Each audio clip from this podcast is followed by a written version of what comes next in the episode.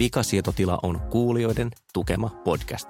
Eli käytännössä, jos sulla on mahdollisuus maksaa meille tämän ohjelman tekemisestä, niin se turvaa tämän jatkuuden ja on ihanaa. Saat siitä vastineeksi kaikkea kivaa, kuten chattailumahdollisuuksia, hieman sisältöekstraa ja ehkä tarroja, jos pääset sopivalle tasolle. Siis mene meidän kotisivuille vikasietoti.la ja löydät sieltä ohjeet, miten saadaan homman toimimaan. Samalla pääset tosiaan myös eroon näistä mainoksista.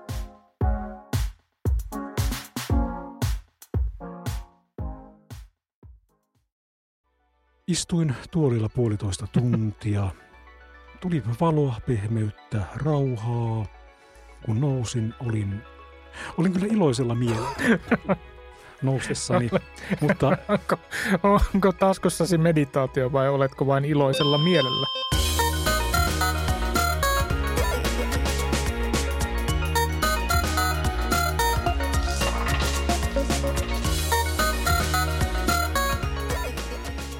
Vikasietotila tässä ohjelma, joka on yhtä ilmaista kuin kalja, jos kysytään noilta open source-tyypeiltä. Ja mikäli et ymmärtänyt tätä vitsiä, niin ei se mitään, ei kukaan muukaan. Tervetuloa kuuntelemaan. Studioomme ovat kauniisti asettautuneet tällä viikolla, kuten aina, V-aukkoisessa svetarissaan Panu Räty moi. sekä pyöreäaukkoisessa svetarissaan Kari Haakana. Moi. En tiedä, käyttääkö kukaan enää svetarisanaa muuten kuin minä, Olli Sulopuisto. Hauskaa, että pääsitte kuuntelemaan meitä. Ruutupaidassasi. Olisin voinut pukeutua norjalaiseen villapaitaan, mutta se on liian kuuma. Siis sekä sanan molemmissa merkityksissä.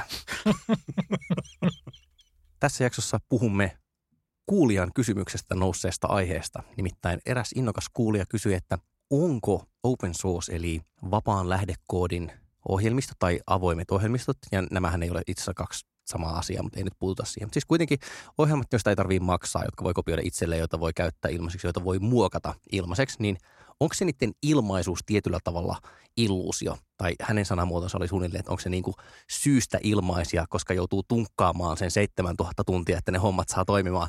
Mä sanon ei tähän ensin, pidä että paikkaansa. Mä sanon ei tähän ensin, että on. Paikkaansa. Mä sanon tähän ensin, että on, ja lopun ohjelmaa ajan Panu voi sitten puhua siitä, että miksi näin muka ei olisi. Näin ei todellakaan ole.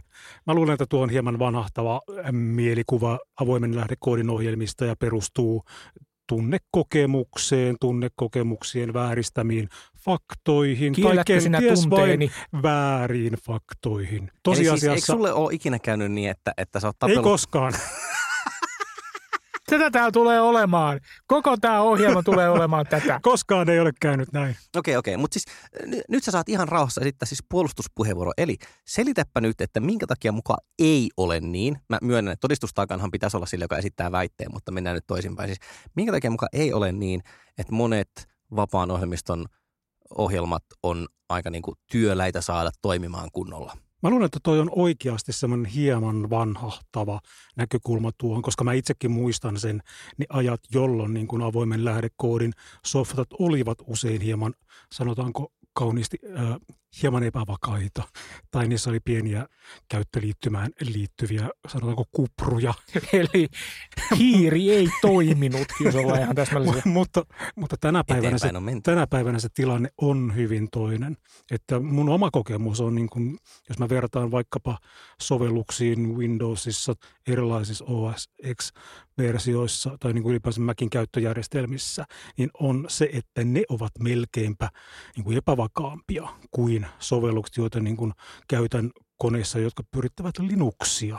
Okei, nyt, nyt tämä nyt vaatii niin kuin aika monta miljoonaa veitsen iskua, semmoista kirurgin skalpelin viiltelyä tuohon, mitä sä sanoit. Mutta niin mun mielestä tehdään ensinnäkin yksi tärkeä erottelu heti alkuun, eli siis sä puhut vakaudesta. Mä en kiistä, etteikö niin kuin vapaa softa voisi olla hyvinkin vakaata, siis se toimii luotettavasti, mutta sen tunkkaaminen toimivaan kuntoon voi kestää tosi pitkään. riippuu sovelluksesta, että jos sä asennat sen sovelluksen vaikkapa Mackiin, niin sehän asennetaan täysin samalla tavalla kuin mikä tahansa Mac-sovellus, jos ei nyt puhuta suoraan niin kuin, tota App Storesta imastavista. Tosin niitä on niin myös App Storessa on näitä avoimen lähdekoodin softia käsittääkseni. Mutta ei siinä ole mitään, että tavallaan sä siirrät sen, siirrät sen ohjelmakuvakkeen siinä Mäkissä sinne ohjelmat kansioon. Niin, ja, sit ja se, sen mut jälkeen sittenhän se säätö vasta toimii. alkaa. No, sen jälkeen se toimii siinä, missä mikä tahansa muu. Ei, no mun Se, mielestä, mutta se riippuu tietenkin, niin kuin mehän ei tällä tavalla voida puhua tällä tavalla, jos me puhutaan tällä tavalla yleisesti, että toimivatko ne vai eivätkö ne toimi, niin sehän on niin kuin täysin hassu ja käsittämätön asetelma, että jotkut toimivat paremmin kuin toiset. Ja Sanotaanko ylipäätään näin? kauhean huonosti toimii. Toiset toimii paremmin kuin toiset. no okei, siis joo, mä, mä olen nyt valmis tietenkin heti myöntämään sen, että esimerkiksi palvelinpuolella softat toimii tosi hyvin. Mulla itsellänikin on muutama Linux, jossa pyörii niin kuin käytännössä pelkästään vapaata softaa. Että siellä on just niin kuin web-palvelinta ja siihen liittyvää tietokantapalvelinta ja, ja sähköpostipalvelua ja muuta, ja ne rullaa oikein hyvin. Tosin Siinä mä olen, kuulit, Kari. Tosin mä oon käyttänyt kyllä oikeasti aika monta tuntia niiden säätämiseen, enkä mä oon ihan varma, että tiedänkö mä, niin kuin, että mitä ihmettä mä oikeasti tein. Koska kerran esimerkiksi oikeasti puras semmoinen homma, että tuli niin kuin iso versiopäivitys johonkin juttuun, joka muutti muistaakseni postipalvelimen konfitiedostoa sillä tavalla, että sehän ei enää toiminut sen jälkeen. Mutta nyt siirryimme tavallaan puhumaan hyvin monimutkaisista järjestelmistä, jos puhuimme äsken jostain loppukäyttäjän yksittäistä sovelluksista. Mutta tietenkin niin kuin Linux ja Linuxin erilaiset versiot on niin kuin todella käytettyjä niin kuin verkossa. Kari rakastaa Google Docsia, niin käyttää sitä jatkuvasti joka asiaan.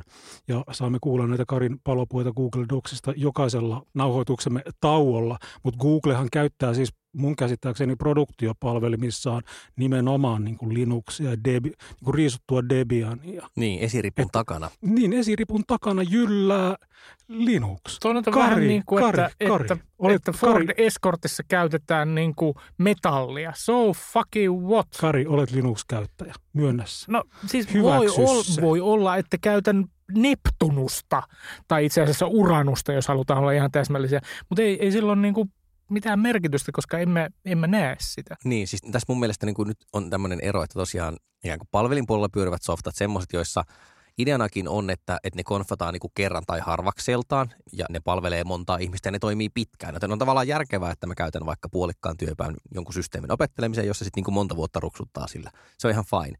Mutta sitten taas jos miettii tällaista, mulla on pöytätietokone ja sitten mulla on joku ongelma, minkä haluan ratkaista.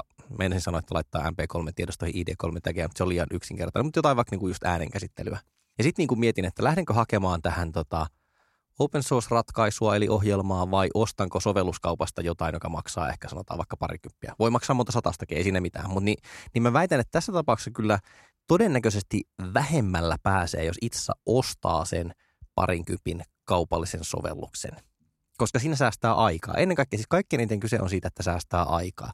On tosi monia asioita, jotka ikään kuin teknisesti ottaen saat onnistumaan avoimen lähdekoodin ohjelmilla, mutta se niin kuin vaatii vaan sit hikeä ja kyyneleitä ja välttämättä aina se ei toimi. Kyse ei ole bugeista, mutta niin kuin rajoittuneesta toiminnallisuudesta. Ja Ja on itse, itse pidän tuota kyllä vanhahtavana näkökulmana, koska monet, se voi olla, että on tietenkin niin kuin meillä on niin kuin erikoisaloja, jotkut äänenkäsittelysoftat, joissa voi olla tämmöisiä niin kuin tavallaan no ei tapauskohtaisia eroja. voi olla, vaan on. No, joissa on tiettyjä eroja, mutta meillä on myös paljon softia, jotka on niin kuin tavallaan toiminnallisuudeltaan täysin identtisiä niiden kaupallisten tuotteiden kanssa.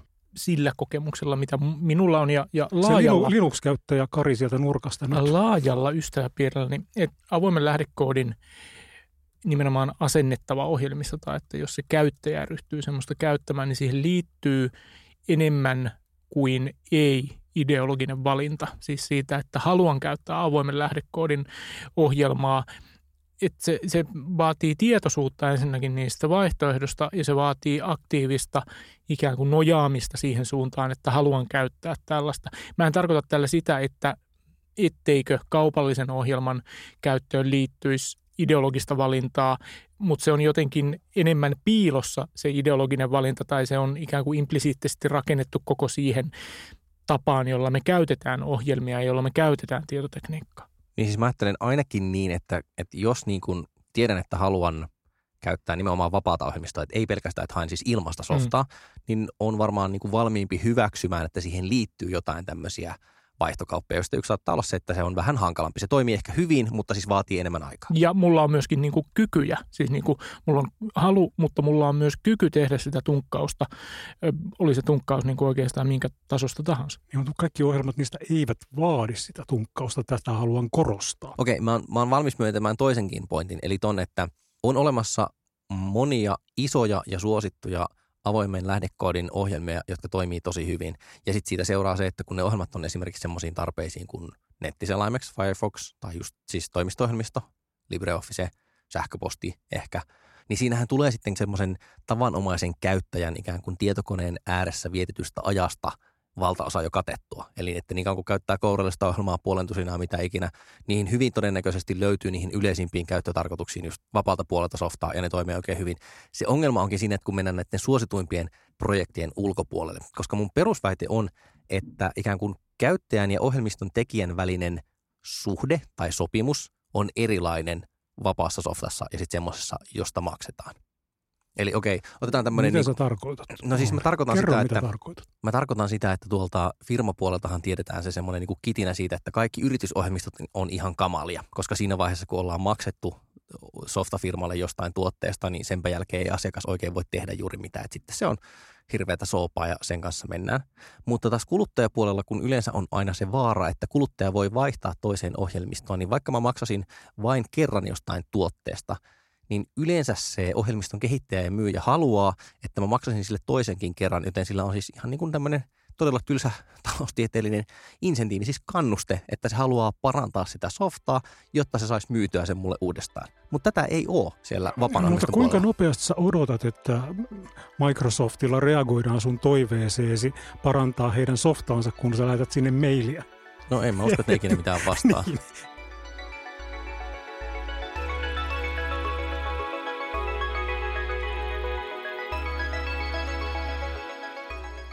Perinteisestihän niin kuin avoimen koodin puolella sanotaan, että ihmiset ohjelmoi sellaisia ohjelmia, jotka ratkaisee jonkun niillä itsellään olevan ongelman. Ja sitten sit niin ne jakaa sen muille ja on tosi kiva, jos se ratkaisee myös, jonkun toisen ongelman. Mutta et eihän niillä ole niin mitään erityistä motivaatiota, että et sitten niin joku käyttäjä kirjoittaa, että hei, aloin käyttää ohjelmaa ja se toimii ihanasti ongelmaan A1. Minulla on myös rinnakkainen ongelma A2, joka se ei nyt vielä toimi, että voisitko tehdä asialle jotain. Ja jos kehittäjä itse ei niin kuin jos hänellä ei ole sitä ongelmaa A2 omassa elämässä, niin miksi niinku, mitä Niin, mutta nyt sä palaat paskat takaisin tavallaan, viet sen niin semmoiselle mikroskooppiselle tasolle, että sä vertaat yksittäistä käyttäjää ja yksittäistä Linux-kehittäjää Niin, no mä, mä nimenomaan... johonkin niin kuin suureen yritykseen. Ei, kannattaa- ei, vaan, ei, mutta ei, vaan kannattaisi- nimenomaan niin kuin yksittäisen, siis mä vertaan nimenomaan yhden tai muutaman ihmisen kaupallista, siis softaa myyvää firmaa niin kuin yhden tai muutaman ihmisen open source-hankkeeseen. Mutta hyvin usein näiden yksittäisten ihmistenkin johtamis open source-hankkeissa on ikään kuin ympärillä tavallaan ke- muita kehittäjiä. Hyvin usein my ass. Ihan varmasti, jos rupeat plottaamaan lukumäärään, ei taatusti ole valtaosassa. Väitän, että valtaosassa No- on yksi kehittäjä ja luultavasti myös No yksi voi- tai nolla käyttäjää. Joo, jos sä katsot jotain GitHubin niin kuin pienimpiä. Mutta jos sä katsot sieltä GitHubista niin kuin niitä hankkeita, joissa on, niin kuin, on laajemmin, Niin, laajemmin jos katsoo osa- isoimpia hankkeita, niin niissä on Mutta- tosi paljon osallistujia. Ei, mutta usein, usein niissä on niin tavallaan... Niin Ei ole usein. Mä en ymmärrä, On. miten sä voit väittää, että usein on. Nimenomaan, usein on. suosituimmissa on. paljon porukkaa, mutta eihän niin kuin automaattisesti, ei kaikista open source-hankkeista tule suosittuja. Siis enemmänhän siellä on niitä, jotka on hylätty, jotka on jäänyt kesken, jotka niin kuin savuavat rauniot vaan No, jossain, no, sama- semmoiset mut- aktiivisessa käytössä Mutta laajalla sama pätee, sama pätee kaupallisiin tuotteisiin, että kaupallisia tuotteita jää myös käytöstä koko ajan, että niitä vanhentuneita, romuttuneita hankkeita tässä nyt on takana. Tot, totta kai siellä on semmoisia, niin että voi olla, että mullakin on muutamia ostettuja ohjelmia, joista mua harmittaa, että ne ei vaikka toimi tyyliin enää uudemmassa käyttiksessä tai vaihtoehtoisesti, Mm, että Juuri jos mä näin. päivittäisin käyttiksen, mun olisi pakko ostaa uudestaan. Mutta Siinä mä väitän, kuulit, Kari. Mm-hmm. mut, mut mä väitän että, että jos sä mietit, kiitos Kari, tuesta. Ole hyvä vaan. Mä, jotenkin, mä luulin, että I thought you had my back, man. Niin, mutta internetistä löytyy juuri kiinnostava sivusto, jossa kerrotaan Berliinin Mohrenstrassen metron Siis sä oikeasti luet jotain, sä luet saksalaisesta infrastruktuurista. No Natsiarkkitehtuurista. niin, Keskellä nauhoitusta. vika, vikasietotilaa, tietokoneita ja natsiarkkitehtuuria, siinä meidän mainoslause. Se, mitä mä olin sanomassa, oli, että kaupallisella puolella siis, jos mä myyn ohjelmistoja, niin silloin julkaisemisen kynnys on korkeammalla kuin jos mä teen vapaan lähdekoodiohjelmista. Mä voin siis julkaista jonkun ihan kamalan ritsaviritelmän, joka toimii niin kuin täsmälleen kerran vuodessa ja sitten julkaista se vaikka GitHubissa. Ja sitten se toimii jollain käyttäjälle kiva, jos se valittaa, että se ei toimi, niin so what, en mä ole tehnyt sitä sitä varten. Jos mä laitan taas jonkun vaikka edes viiden euron tai viiden dollarin ohjelmistona, niin mä puhun ennen kaikkea niin kuin tietokoneelle asennettavista ja ladattavista ohjelmista. Kännykkähommat ja tilaushommat on, on vielä oma maailmansa siinä. Niin kyllä silloin rima on sillä tavalla korkeammat, että ihan mitä tahansa sopaa ei kehtaa julkaista, koska ei kukaan maksa siitä edes sitä vitosta. Mun mielestä mutta- oli toi on sun, sun ongelma kyllä, niin kuin kaikenlaista kakkaa julkaistaan ja, ja siitä pyydetään niin kuin hintaa. Ei, ei, ei mun mielestä voi suoraan päätellä, että tota, hinta korreloi laatuun, mutta sen voi sanoa, että hinta tai on vaikea olla antamatta tukea käyttäjille, mikäli siitä pyytää hintaa. Mä haluaisin siteerata tässä Pinboard-kirjamerkkipalvelun ylläpitäjää, joka on naureskellut sitä. Siis se- se on hyvä, hän on päätynyt muun muassa ostamaan entisen Deliciousin, joka siis oli Jahulla, joka oli tämmöinen kaupallinen, tai siis anteeksi, kaupallisen firman pyörittämä samaan tarpeeseen toimiva kirjamerkkipalvelu. Mutta siis se Pinboardin perustaja on sanonut sitä, että jos haluat rakentaa bisneksen, joka pysyy toiminnassa, niin tässäpä vallankumouksen idea, pyydä käyttäjältä siitä rahaa. Koska ilmaisissa malleissa on niin se ongelma, tämä ei koske jälleen softajakelua, se koskee niin web-palveluita. Kustannukset nousee, tulee niin lisää käyttäjiä, jokainen käyttäjä haluaa vähän jotain ja sä oot edelleen vaan yhtenä devaina siellä toisessa päässä. Että saa niin kuin, upside ei millään tavalla nouse ja sitten downside taas koko ajan kasvaa. Versus, että jos siitä pyytää rahaa, niin sitten niinku ainakin mä voin yrittää lohkasta aikaa siihen, että tuota tuli parannusehdotus, toteutanpa sen. Kyllä sillä rahalla on niinku, tiedätkö, jotain väliä. On, ja on, edelleen, on, on, mutta myös maineella on väliä tämmöisellä niin kuin tavallaan intohimolla suhteessa siihen mene projektiin. sinä maineella ostamaan kuule ruisleipää ja margariinia Mutta et- et- tuolta mä, kaupasta. mä oletan, että tämä niinku tulee, kun tämä skene kasvaa yhä enemmän niinku näiden nimenomaan tämän niinku institutionaalisten käyttäjien vuoksi. Koska siitä on niinku paljon hyötyä, että kustannukset on paljon pienempiä tämmöisen avoimen niinku lähdekoodin tavarassa. Niiden niinku, nämä keksinnöt, mitä siinä on tehty, niin niinku siirtyy kehittäjältä ja niinku yhteisöltä ja organisaatiolta toiselle aika liukkaasti, että siinä ei estä nämä niinku yritysten väliset rajat. Ja sitten tavallaan sitten se, no mihin tässä on viitattukin, niin parantaminen on ikään kuin jää, jää omiin käsiin.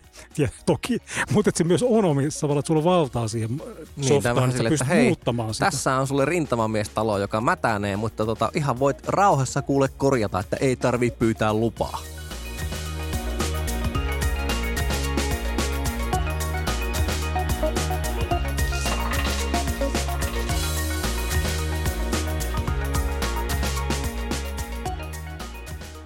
Jatkan kielikuvien väärinkäyttöä ilmoitan, että nyt suljemme avoimen haavamme tässä vikasietotilan loppuosiossa.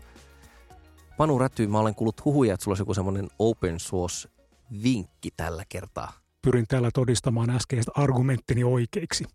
Suosittelen ohjelmaa nimeltä Skim. Se on Mackein tehty tämmöinen avoimen lähdekoodin PDF-lukija. Huomattavasti parempi kuin se Mackien oletuksena oleva esikatselu. Ja täällä pystyy niin kuin tekemään muistiinpanoja sivustoihin, tekemään kirjanmerkkejä, korostamaan ja alleviivaamaan tätä PDF-tekstiä.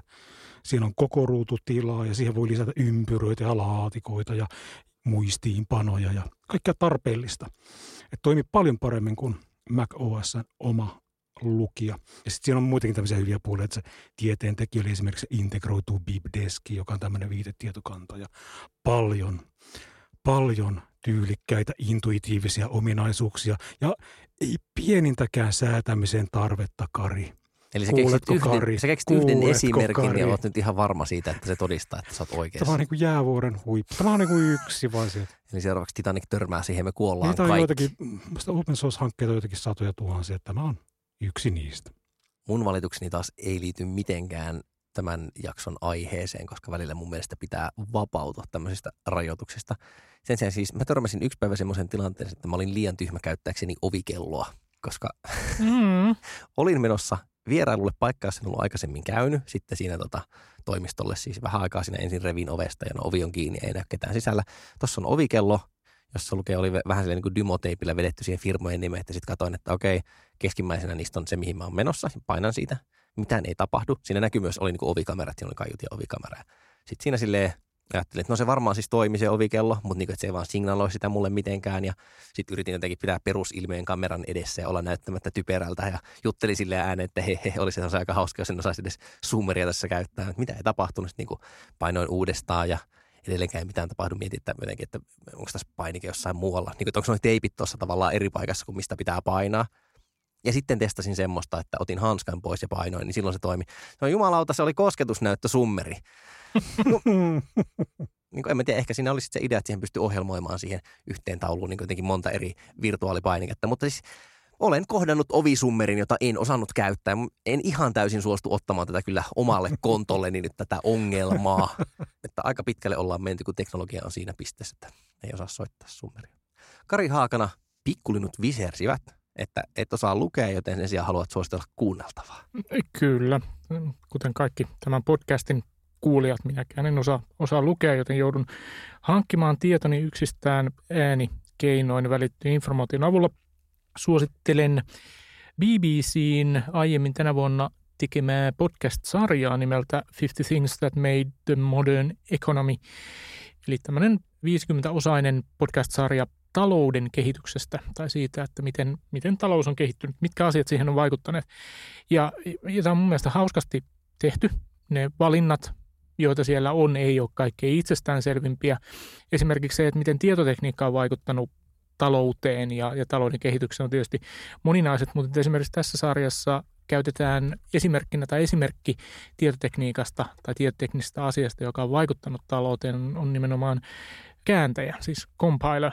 Ja itse asiassa sekin on vielä tavallaan vain keino päästä puhumaan sellaisesta hieman unohdetusta tietotekniikan uran uurteesta kuin Grace Hopper, joka siis on, on Grace Hopper onkaan vieläkin elossa muistaakseni. En ole ihan varma. Väittäisin, että ei ole. Voin tarkistaa kännykästä sillä välin, kun sinä nolaat sinne itseäsi. Tuota, mutta Grace Hopper joka tapauksessa siis äh, oikeastaan kehitti softan ja raudan eron, kehitti COBOL ohjelmointikielen ja, ja siis kääntäjän ja on, on sitä paitsi ensimmäinen ihminen, joka todistetusti siis kirjallisessa muodossa on käyttänyt käsitettä bugi silloin, kun puhutaan tietokoneesta, koska hän puhui ihan fyysisestä oliosta. Ötökästä. Niin, ötökästä, joka, joka siis oli mennyt tietokoneen sisään ja, ja sen takia tietokone ei toiminut, koska siellä oli oikeasti ötökkä.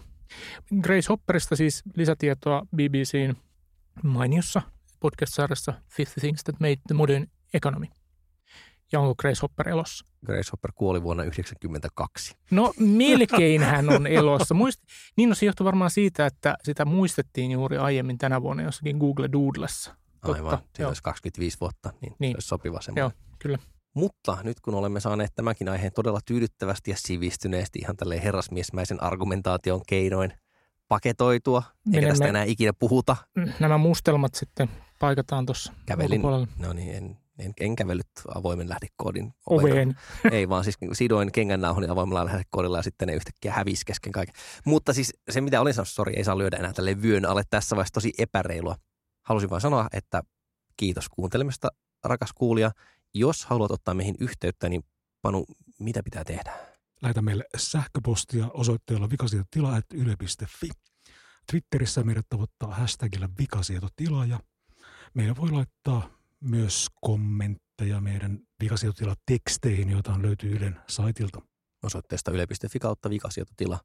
Entä Kari, pitäisikö meidän pakottaa kaikki kuulijat värväämään yksi uusi vikasietotilakuulija, siis perustaa vikasietotila pyramidihuijaus? Kyllä, arvoisa kuulija, mikäli et välittömästi tämän jälkeen pakota yhtä ystävääsi kuuntelemaan ja tilaamaan vikasietotilaa, lähetämme yhdelle viattomalle ihmiselle avoimen lähdekoodin ohjelman. Sinä olet vastuussa siitä, että ihmiset eivät saa avoimen lähdekoodin ohjelmia.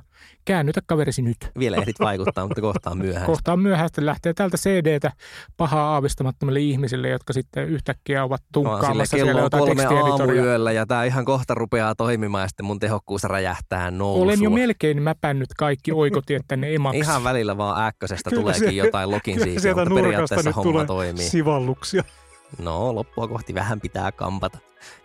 Joten eipä sitten muuta kuin kerrotaan vaan, että tämä tunnusmusiikki tässä on Juha Jaakkolan ja Juha on myös tämän koko ohjelman äänituotteen vikasiitotilan puolesta.